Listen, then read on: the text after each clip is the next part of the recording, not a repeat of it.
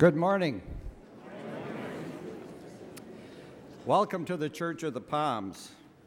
My name is Dick Thompson, and I serve as a shepherding deacon in our congregation. This is the day the Lord has made. Let us bow our heads as we prepare for worship. O God, whose presence fills this place of gathering, we bow before your majesty in awe and wonder. When we consider the vast universe of your dominion, we are humbled by your attention to us. Your steadfast love and faithfulness amaze us. Your care for the lowly gives us a sense of our own dignity and worth.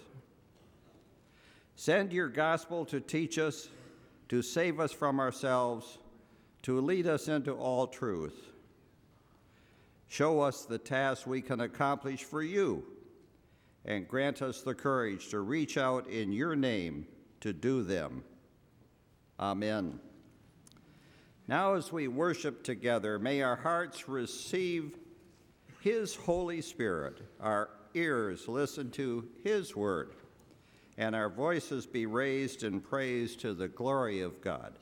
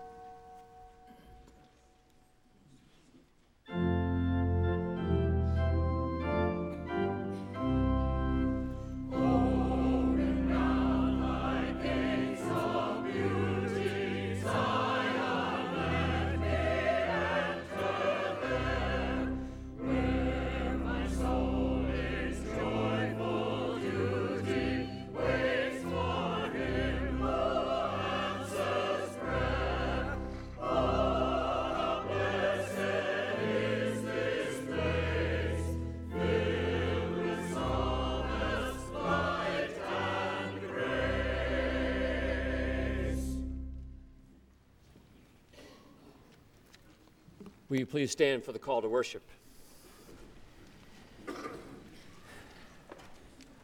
Arise, shine, for your light has come, and the glory of the Lord has risen upon you. For darkness shall cover the earth, and thick darkness the peoples, but the Lord will arise upon you, and his glory will appear over you. Nations shall come to your light, and kings to the brightness of your rising. Let us worship God. Música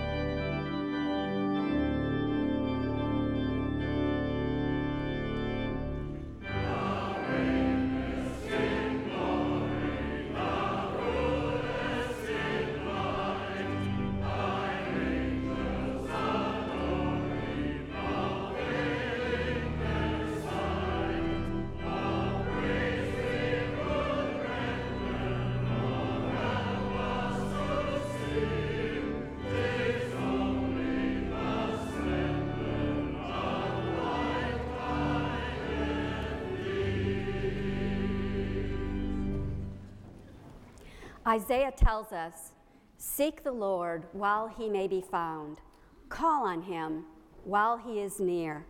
Let the wicked forsake his way, and the evil man his thoughts. Let him turn to the Lord, and he will have mercy on him, and to our God, for he will freely pardon. With such compassionate love and grace extended to us, how can we do anything but humble ourselves before our Heavenly Father? And with penitent hearts confess our sins. Let us pray. Awesome God, we are afraid to admit the many ways we have failed you. We are sinful people who forget to thank you and who delay consulting with you about the decisions we must make. We prefer the safety of familiar programs even when they are ineffective we cling to our routines, even when they cause us to lose sight of your purposes. We are people of unclean lips, dwelling among people who deny your presence and power. O oh God, we fall down before you, seeking forgiveness. In Jesus' name, amen. Sisters and brothers in Christ, hear the good news. At some time, every one of us has been lost in many different ways, but now we are indeed found, and not simply found, but rejoiced over and cherished and beloved. I declare to you in the name of Jesus Christ Your sins are forgiven. You have come home. Friends, believe the good news of the gospel. Jesus Christ, we are forgiven.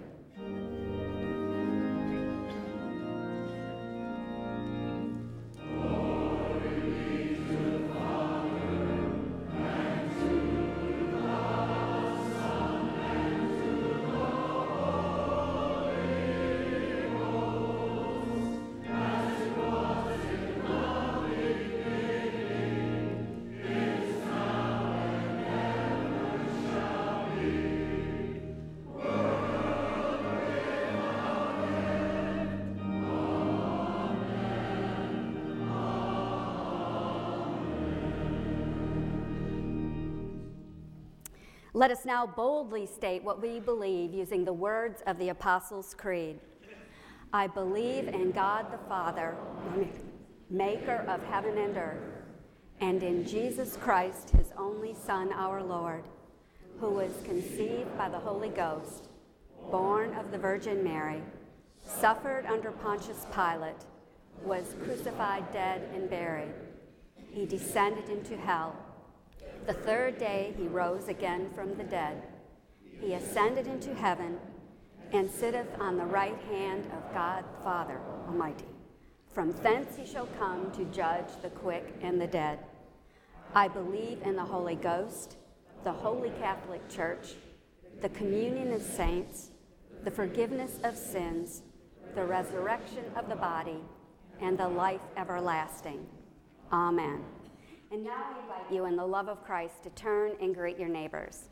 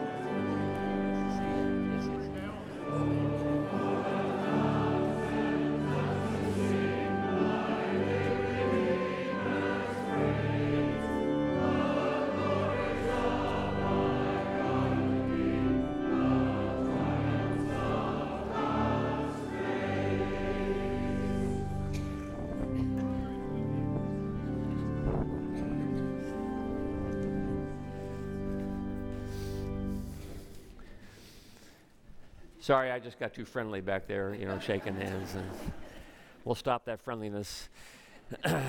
Good morning.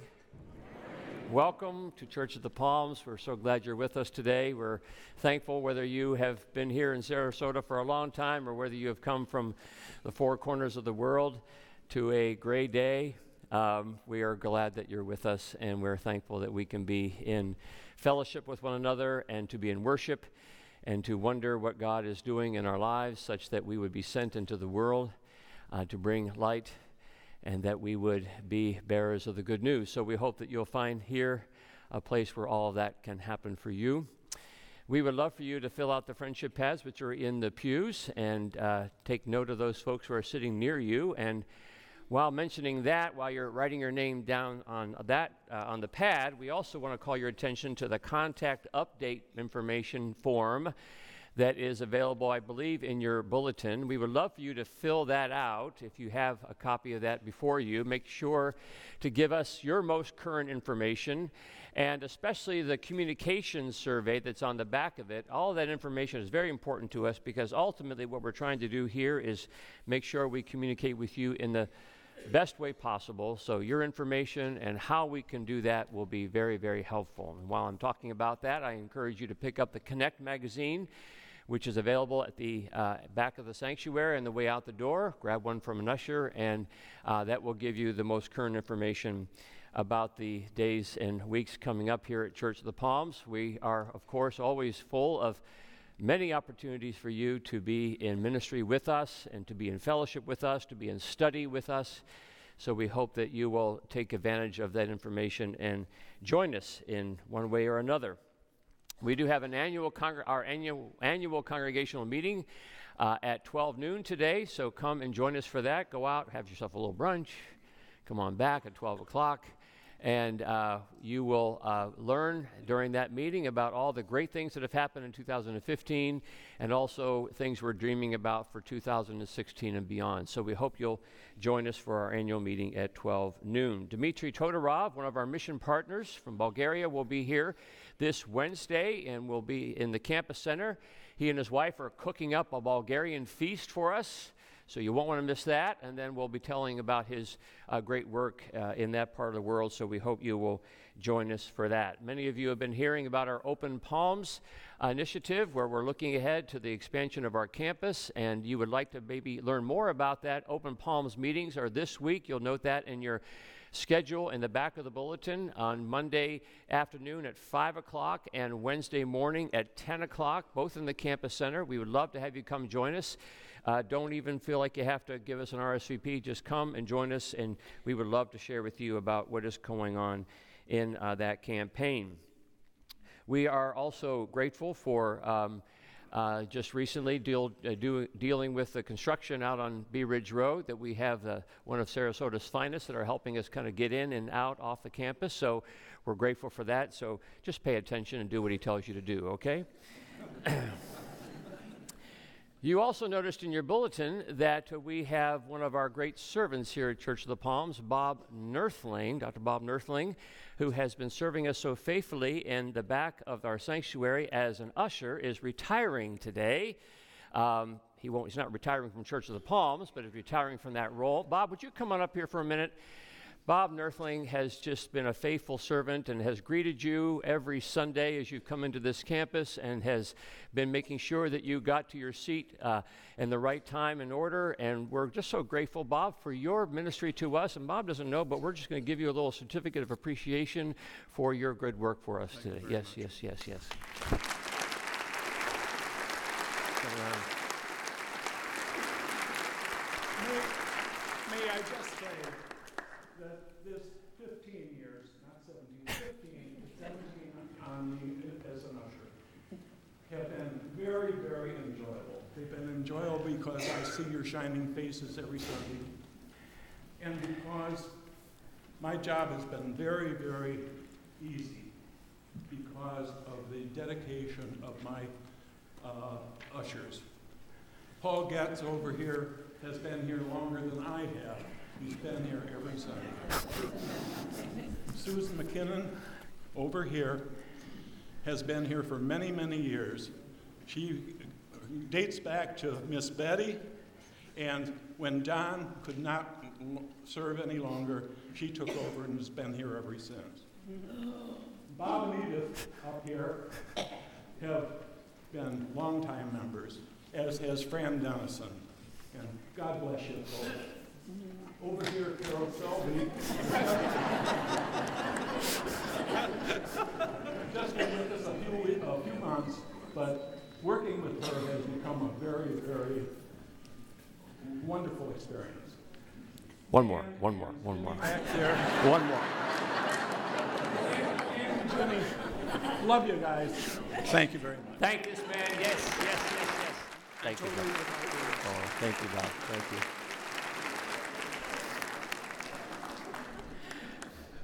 We would love to have the Honduras mission team come forward for their commissioning.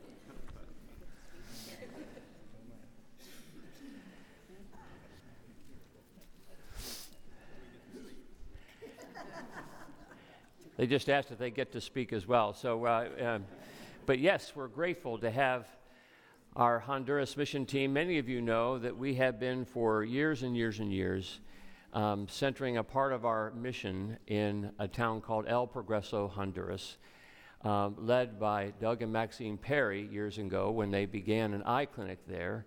And we are so uh, grateful that as a church we have continued in this mission and continued to support not only the eye clinic, but have continued to expand our mission in that particular part of the world to reach out to the children, to adults, to those who are patients of the eye clinic, to bring the good news of Jesus Christ, to, to show the world about what does it mean to be in partnership across uh, the continents. And so we are grateful again to continue that tradition of sending a part of our congregation again to Honduras, to El Progreso, uh, where they will be supporting not only the eye clinic, but they will be constructing uh, for another partner there in Honduras, as well as they will be providing VBS support to elementary schools there in the area. So we're grateful that you are here before us today and uh, are taking on that great uh, opportunity to be uh, in mission. We know that it is a great sacrifice, uh, not only of your time and not only of your money, but also it's a sacrifice even of your security to get on a plane and go to another part of the world. Uh, where there are great needs and great challenges, and we're thankful that you have felt the call of God. You know, we believe here at Church of the Palms that we're all called by God in all many different ways, and you have felt God calling in your life to take this next step and to take this journey to Honduras. So we're grateful for that. Their names are printed in your bulletin just at the end of the order of service, and we uh, will call your attention to those names. And we would like now to commission you as you begin in several days from now to make your trip to Honduras and to uh, join with them in partnership in the gospel. So let us pray. Lord, we thank you that you have called us, each and every one of us.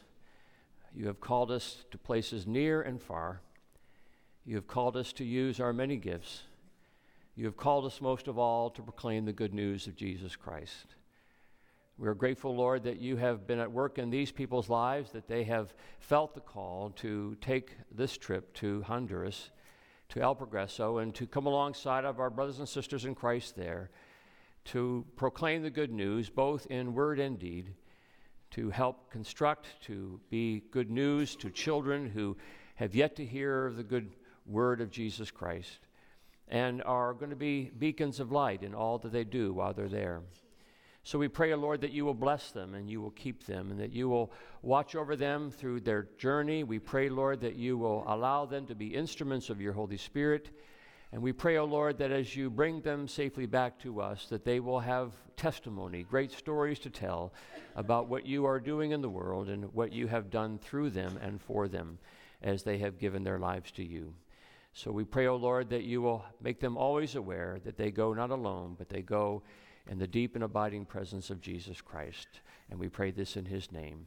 Amen. Would you say thank you to these people for their response to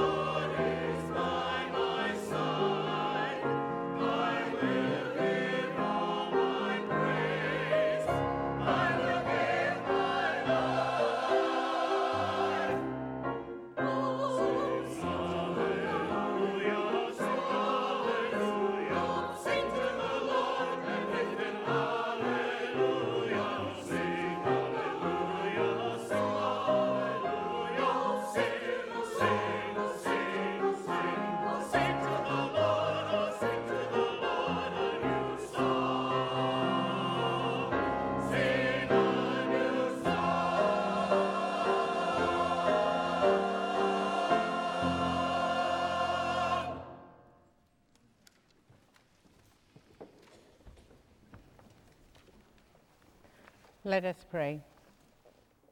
Most gracious and loving God, we thank you for seeing the need, feeling the touch, hearing the prayers, and answering the petitions of your hurting people. We love you love us all in our humanity and treat us with an abundance of your love and mercy. We give you thanks for all your grace and pledge ourselves to share the grace we have received with others in need. We particularly remember this day those who face illness, grief, confusion, loneliness, and despair. Give your healing grace, comfort, clarity, presence, and hope, we pray. We pray for those caught in war and exploitation. In your grace, bring peace to your world, we pray. Be with those who serve the cause of peace and safeguard those serving in our military and give them a safe return, we pray. O oh God, we are grateful to be a people who bear your name and ask that you would bless us as your church in this place. Bless our ministries and mission near and far away.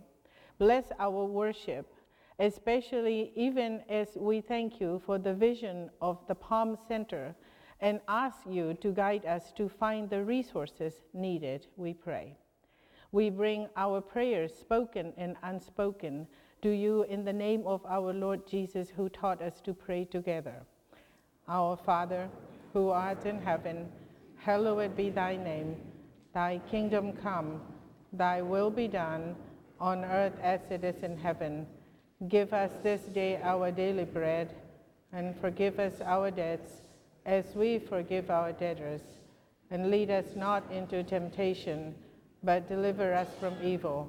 For thine is the kingdom, and the power, and the glory forever. Amen. Now we continue to worship God through the giving of our offerings and tithings.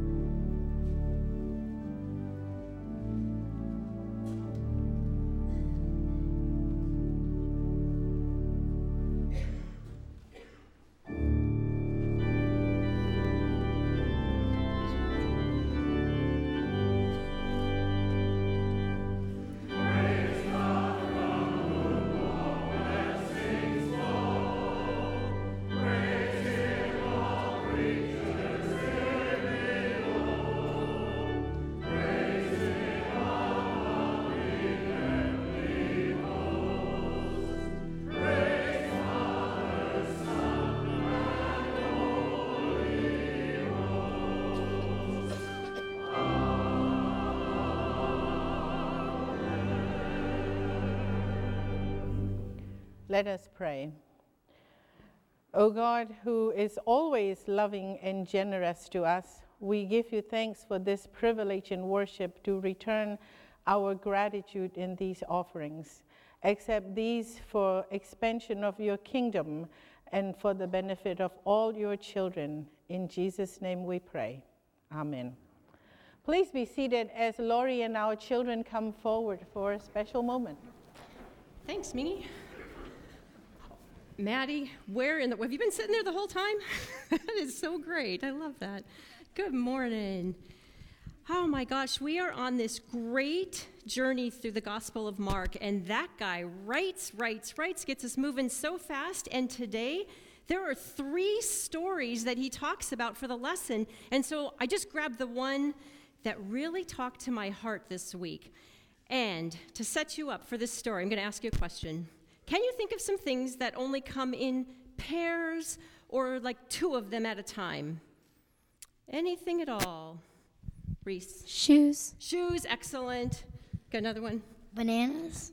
Bananas, like a bunch of bananas can be in pairs for sure. Batman and. Batman and. Anyone know who goes with Batman? Davis, do you know? Mm. Boy Wonder. Boy Wonder, that's a really pretty accurate description of Robin. Batman and Robin. Hmm. Salt and pepper. Ooh, I'm like, yeah, that's a good one. Salt and pepper, all kinds of things that just go together. Gloves, mittens. Can you guys think of anything else that goes? Twins. Twins kind of go together, right? Oh, no, Cynthia, you got one. Parents. Parents. Oh, that's the best. I love that. Ketchup and mustard. Ketchup and mustard. Now you're getting it. So, in Mark, hold that thought, Sydney, okay? In Mark, Jesus is getting ready to send out his disciples because he goes, you know what? We need more love and more healing out in the land. So, he's got 12 disciples. He's been training them and he's been equipping them. You know what our mission statement is? Equipping disciples for the service of Christ. So here's Jesus equipping disciples for the service of him, right? So he's getting ready to send them out, wants to make a huge impact. If he sends them out one at a time, he can get to 12 towns on the first day. He doesn't send them out one at a time. How do you think he sent out his disciples? What do you think?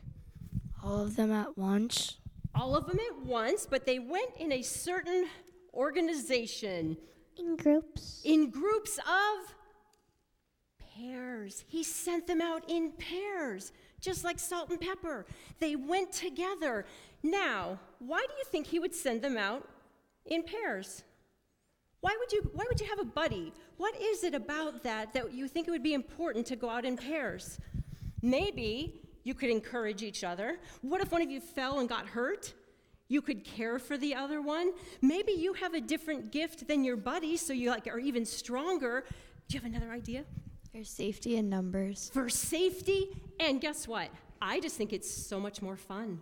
So, whenever you get a chance to serve others for Christ, you go, "Ooh, that is going to fill me with joy." But here's your challenge. Invite a friend Invite a friend, and then you will experience great joy. If it's good enough for Jesus, it's good enough for me. Let's pray. Gracious God, we thank you for filling us up with a love that is so big we can't keep it to ourselves. Lord, give us that courage to ask the friend to come along with us so that we can serve together in your name. Amen.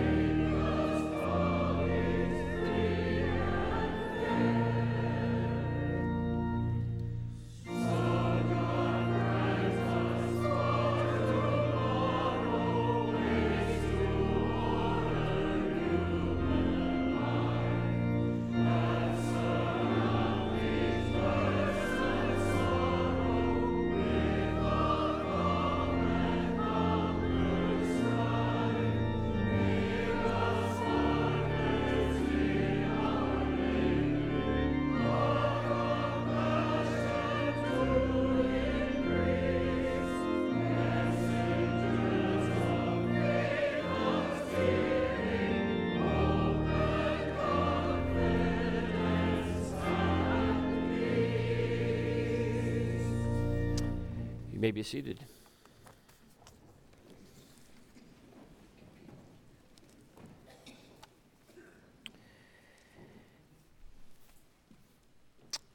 Our scripture passages this morning are taken from the Gospel of Mark, as we have been within that gospel over the last several weeks, looking at the life of Jesus and his ministry and in his teaching and in his, his healing. We are in Matthew, Mark 5 and 6 today, two stories that Mark places close together to perhaps make us wonder about our own lives. So, hear the word of God as it comes to us from Mark chapter 5, beginning at the 24th verse. And a large crowd followed Jesus and pressed in on him, and there was a woman who had been suffering from hemorrhages for 12 years.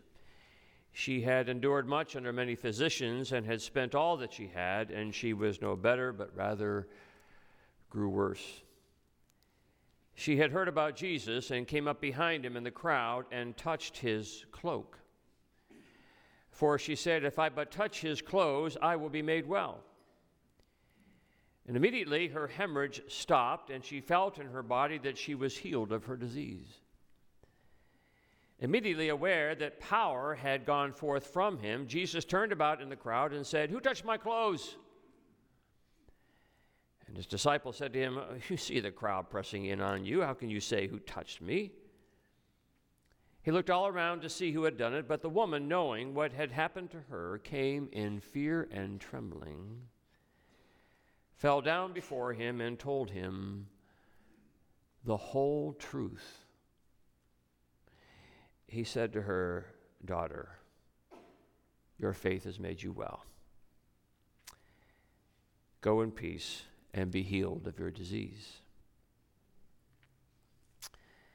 And then these words from Mark chapter 6. Jesus left that place and came to his hometown. And his disciples followed him. And on the Sabbath, he began to teach in the synagogue. And many who heard him were astounded. They said, Where did this man get all this? What is this wisdom that has been given to him? What deeds of power are being done in his hands? Is not this the carpenter, the son of Mary, and brother of James, and Jose, and Judas, and Simon? And are not his sisters also here with us? And they took offense at him. Then Jesus said to them, Prophets are not without honor except in their hometown and among their own kin and in their own house. And he could not do any deed of power there except that he laid his hands on a few sick people and cured them. And he was amazed at their unbelief. And then he went out among the villages teaching. And he called the twelve and began to send them out two by two and gave them authority over the unclean spirits. And he ordered them to take nothing for their journey except a staff, no bread, no bag, no money in their belts, but to wear sandals and not to put on two tunics. He said to them, Wherever you enter a house, stay there until you leave the place. And if any place will not welcome you, and they refuse to hear you as you leave, shake off the dust that is on your feet as a testimony against them. So they went out and they proclaimed all should repent. And they cast out many demons and anointed with oil many who were sick and cured them. This is the word of the Lord. Let us pray. By your grace and through your mercy, we pray, O Lord, that you will, through your Spirit and through your power, allow these words to come to point to the word just read and to the word made flesh in Jesus the Christ. For we pray this in his name. Amen.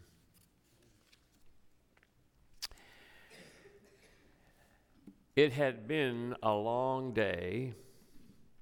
I had awakened early in the morning and gotten into the office to get a jump on things because later in the day I knew I was traveling out of town for a meeting. And when the time did come for me to get to the airport, I quickly threw my stuff in my backpack and made off for Tampa International. I got to the plane on time, boarded and settled into my economy seat, and answered a couple of texts and emails. And when the airline hostess said it was time to shut off my cell phone and place it on airplane mode, I did as I was told. At least I thought I did as I was told. What I had not done, which I thought I had done, was put my phone on airplane mode. And those who travel know that if you don't put your phone on airplane mode, your phone continues to roam for a signal while you're flying through the friendly skies and promptly drains the battery in your phone. So by the time we landed, my phone had no power. No fear, said I. When I get to my hotel room, I'll just plug it in and I will recharge it overnight and I will be fine. So imagine my jolly feeling when I arrived in my hotel room and unpacked my backpack and found my cell phone, charger, only to find that it was missing something. I was missing the adapter. That's what you see on the front of your bulletin. I was missing that. I had the phone, I had the wire, but I didn't have that little plug, that little adapter to access the power. I had many calls I had to make in that room. I had many emails to return. I had many texts to answer, but I did not have this little thing that was going to allow me to do all those little things. And I sat there singing Kumbaya to myself. Not. But as I sat there, the modern day conundrum almost got me to chuckling, almost, not quite. And the conundrum was this Here I sat, completely surrounded by power. Every wall, the ceiling, the floor, had coursing through it wattages and wattages of power, electrical outlets everywhere and I couldn't get to it. I couldn't access it because I didn't have that stinking adapter. my kingdom, I muttered to myself, my kingdom for an adapter. You know, the longer you spend in the world of the church, the longer you spend teaching and preaching about the kingdom of God, the more you seek to share the good news of Jesus Christ and God's grace and power, the more you realize that in this world, the amount of people who, for a thousand different reasons, have gotten disconnected from the very thing that surrounds them. Jesus tells us, in no uncertain terms, that the kingdom of God, the grace, love, and power of God, Jesus says, is in your midst. The grace, love, and power of God is, is right here in this room. It is closer to us than even the wires in the walls. The grace, love, and power of God is not something we have to travel to. It's not something that just kind of waits for us at the end of life. No, the grace, love, and power of God, the kingdom of God, is right here, Jesus says. It brushes past us like a breeze across our face. But life has its way, this remarkable ability of disconnecting us from this enveloping kingdom. We've got the heart, we've got the wiring, but life has its way of misplacing for us the adapter. You know what I'm talking about. It can happen at any moment in any day. It can be something as simple as your calendar that is too busy and you have gotten distracted and you get preoccupied and you get overwhelmed at what life is throwing at you and you can not seem to find the adapter into the surrounding kingdom or maybe life has thrown at you a curveball. You had every expectation that your life was going to go this way, and now all of a sudden it is going that way, and you get knocked off balance, and all of a sudden your disappointment in that and your discouragement has made you made it really hard for you to find that adapter to plug into the kingdom. Or maybe you look around you and you see a troubled world and you begin to wonder if the bad guys are winning and the good guys are losing. And the more you look at this troubled world, the more discouraged you get. And you begin to wonder, you know, really, is there really anything out there at all? Is there anything to plug into at all? That all this kingdom of God stuff is kind of hooey? Life has all sorts of ways, doesn't it, of disconnecting us into this surrounding grace and love and power of God. Some 50 years ago, a book was published with the title A Grief Observed. A Grief Observed. And it was a rather raw account by an apparent Christian leader who was talking about the intense grief that he experienced in the wake of his wife's death. This man, as it turned out, had waited nearly 60 years to find the woman of his dreams. And just at the point when he had just given up possibility that such a woman had ever existed, sure enough, such woman entered into his life and he fell head over heels for her, fallen in love, married her, and as he married her, they discovered that she had contracted cancer and she died within a couple of years right before his very eyes. And the grief was crushing. And even more so, had disconnected him from the kingdom. He no longer felt God. How could, how could God, after all, give him love and then so quickly take it away? When this book, A Grief Observed, was published, it was published over the name N.W. Clerk, which turned out to be the pseudonym for another name, C.S. Lewis, the great champion of the faith, the great defender of Christianity, but life had unplugged him, and he had no adapter. When I was a boy, there was a girl at my school who was a little different. She was kind of big, kind of clumsy, kind of loud, just enough of all that to make her the butt of all of our jokes. There's nothing like a school playground to be either a place of play or a place of hostility. And for Julie Johnson, that's what I'll call her. For Julie Johnson, it was a place of hostility. Laughed at, scorned, pushed around, I have no idea what happened to Julie Johnson, but I can only imagine that somewhere on the Gordon Elementary School playground, she lost her adapter. She lost her ability to plug into the grace and power and love of God. Life does that sometimes.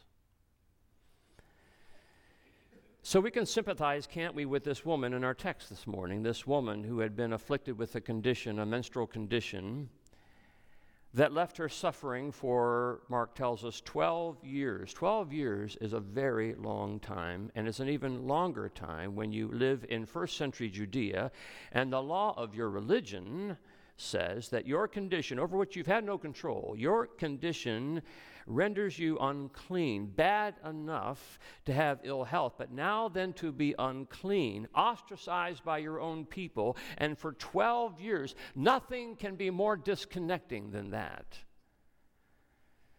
So there is this wall between herself and her church. And she has no way in her mind to access the power. She has no way to access the rabbi, Jesus, the one that everyone's calling the great physician, because everybody was keeping her away. So she takes the audacious step, and out of desperation, and at the risk of making the rabbi himself unclean, and at the horror of those who know her and have shunned her for 12 years, she reaches out on her own and tries to connect with the rabbi, just to even touch the hem of his robe. And sure enough, the power comes. The healing comes. The life comes. And Jesus blesses her because Jesus knows what it's all about. He's here for the sake of the kingdom. He's here for her so that she would connect into the grace and love and power of God. And, and isn't that what Jesus brings to his hometown, Nazareth, in Mark chapter 6? He's seeking to bring the love and grace and power of God. But the Nazarenes, his own people, can't seem to connect. No deeds of power, Mark tells us, could be done there. Maybe they couldn't see past the little boy who used to run through their streets. Maybe they couldn't grasp what he was trying to say. Maybe it was their pride. But something disconnected them from the power. No deeds of power could be done in his hometown.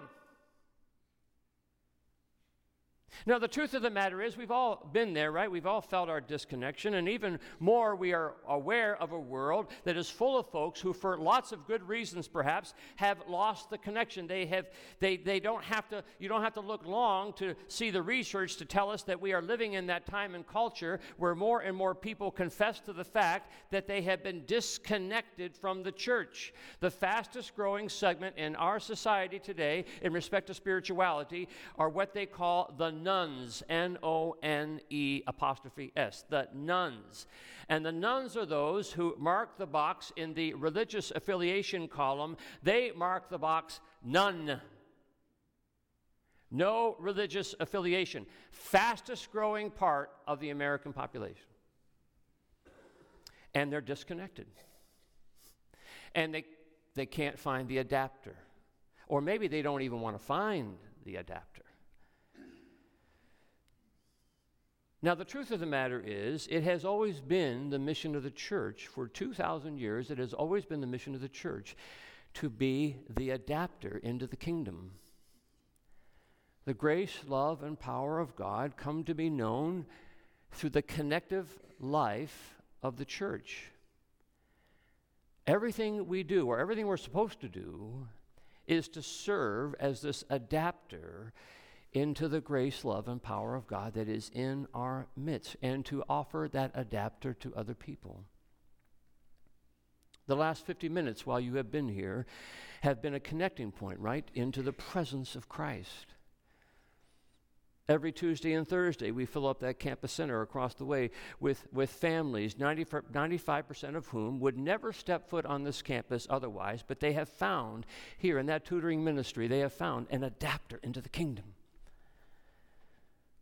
from 10 until 4 every day. The doors open to the food pantry, and scores of people show up on our campus who wouldn't otherwise come onto our campus and find in these bags of groceries that we hand out about one every 10 minutes. They find in these bags of groceries an adapter into the kingdom. The Samaritan Counseling Center, housed on our campus, is full of excellent therapists who provide affordable counseling to anyone who comes Anyone who's feeling like they're disconnecting from the kingdom of God, and in these wonderful people, they're finding finally the adapter. In our children's student and family ministry, kids and parents are finding safe places to come and be loved with God's grace. It's their adapter. In our Stephen ministry and grief support groups, people are being cared for in their deepest needs and finding in these good people the adapter into the love of God. My friend Joe Davis, who teaches in the garden, leads a ministry to at risk kids in Sarasota. And these kids are coming to the garden now on Sunday morning because they find there an adapter. Our early childhood center is filled with families who wouldn't otherwise, again, come onto our campus, but they have found in our teachers an adapter into the kingdom in Kirkuk, Iraq, one of those towns right now that is surrounded by ISIS. And that little town is one of our mission partners, Pastor Hytham, who is leading an incredible Christian church and school surrounded by ISIS.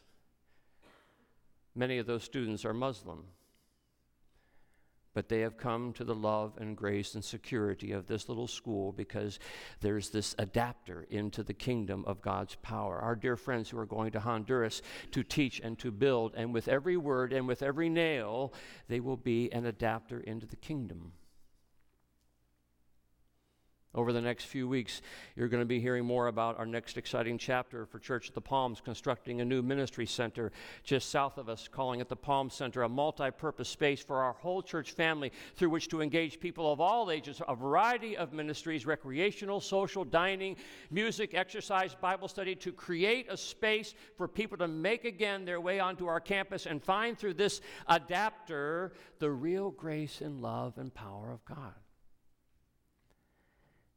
Because you know, the truth is, in this fast changing world where more and more folks count themselves as the nones, we, the family of God, need to find more and more ways to be the adapters for the world that is hungry for love and grace and power. We do this because for years we've been saying that while we must care for our own people, while we must care for our seniors and our families, we must always pay attention to the disconnected, we've said. Father Gregory Boyle is a Catholic priest who, by fate and faith, got assigned to serve a parish in East Los Angeles, the Dolores Mission Church. The Dolores Mission Church sits in the middle of one of the most dangerous parts of Los Angeles, a neighborhood occupied mostly by gangs. Hundreds of gang members die on the streets surrounding that church. And for much of its history, the church stood as a fortress against the ills, a fortress against all that surrounded it. But when Father Boyle arrived, he wondered whether instead of being a fortress, they could be an adapter. How does a homie, a, homeboy, a gang member, how does such a person connect into the surrounding grace and love and power of God, the kingdom that surrounds him? And what could they do about it? Boyle began to ask. And that's when Father Boyle began what became to be called Homeboy Industries, a ministry of the parish for kids in gangs who wanted a way out. Homeboy Industries provides training, job skills, job placement, employment, addiction counseling for kids looking to connect into something greater, into the love and power of God. As a result, thousands have found the adapter that they've been looking for and have received the baptism of the church and have made a way into a new life. And at one point, Father Boyle mentions in his book, a book called Tattoos on the Heart. Remember that, Tattoos on the Heart. Go to Amazon when you leave here, preferably before you, my sermon, after my sermon ends. Tattoos on the Heart. He tells in that book a former parishioner had come to town and he wanted to see his church, his childhood church. And he had remembered the Fortress Church. But he saw something very different when he came. Boyle writes he sees gang members gathered by the bell tower. He sees homeless men and women being fed in great numbers in the parking lot. He sees folks arriving for AA and NA meetings and ESL classes. It's a who's who of everybody who was a nobody gang members, drug addicts, homeless, undocumented. The man says to the priest, You know, this used to be a church. And Boyle replies, You know, most think it's finally a church. The kingdom, Jesus said, is in your midst. And you know, I grew up seldom doubting that. I got lucky in the lottery of life because the cards in my life always stacked up for me and not against me. I plugged into the kingdom, I think, even before I was born. And I have a million people to thank for that. But you know, there are too many people, too many kids, too many parents, too many adults, too many Julie Johnsons too many nones for whom life has pulled the plug, and for a million reasons. And if there's anything I've ever felt I would be held accountable for in this world, is whether somehow, some way, I was able to find for someone the adapter into the grace and love and power that is this close. The kingdom, Jesus says, is in your midst, surrounding you, breezing right past you. My kingdom, he says, my kingdom for an adapter.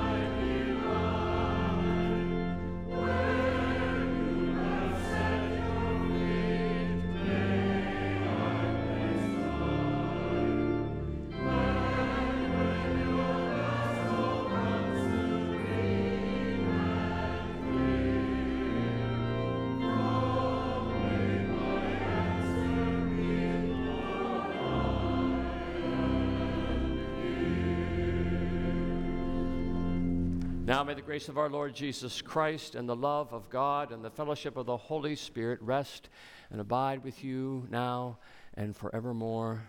Amen.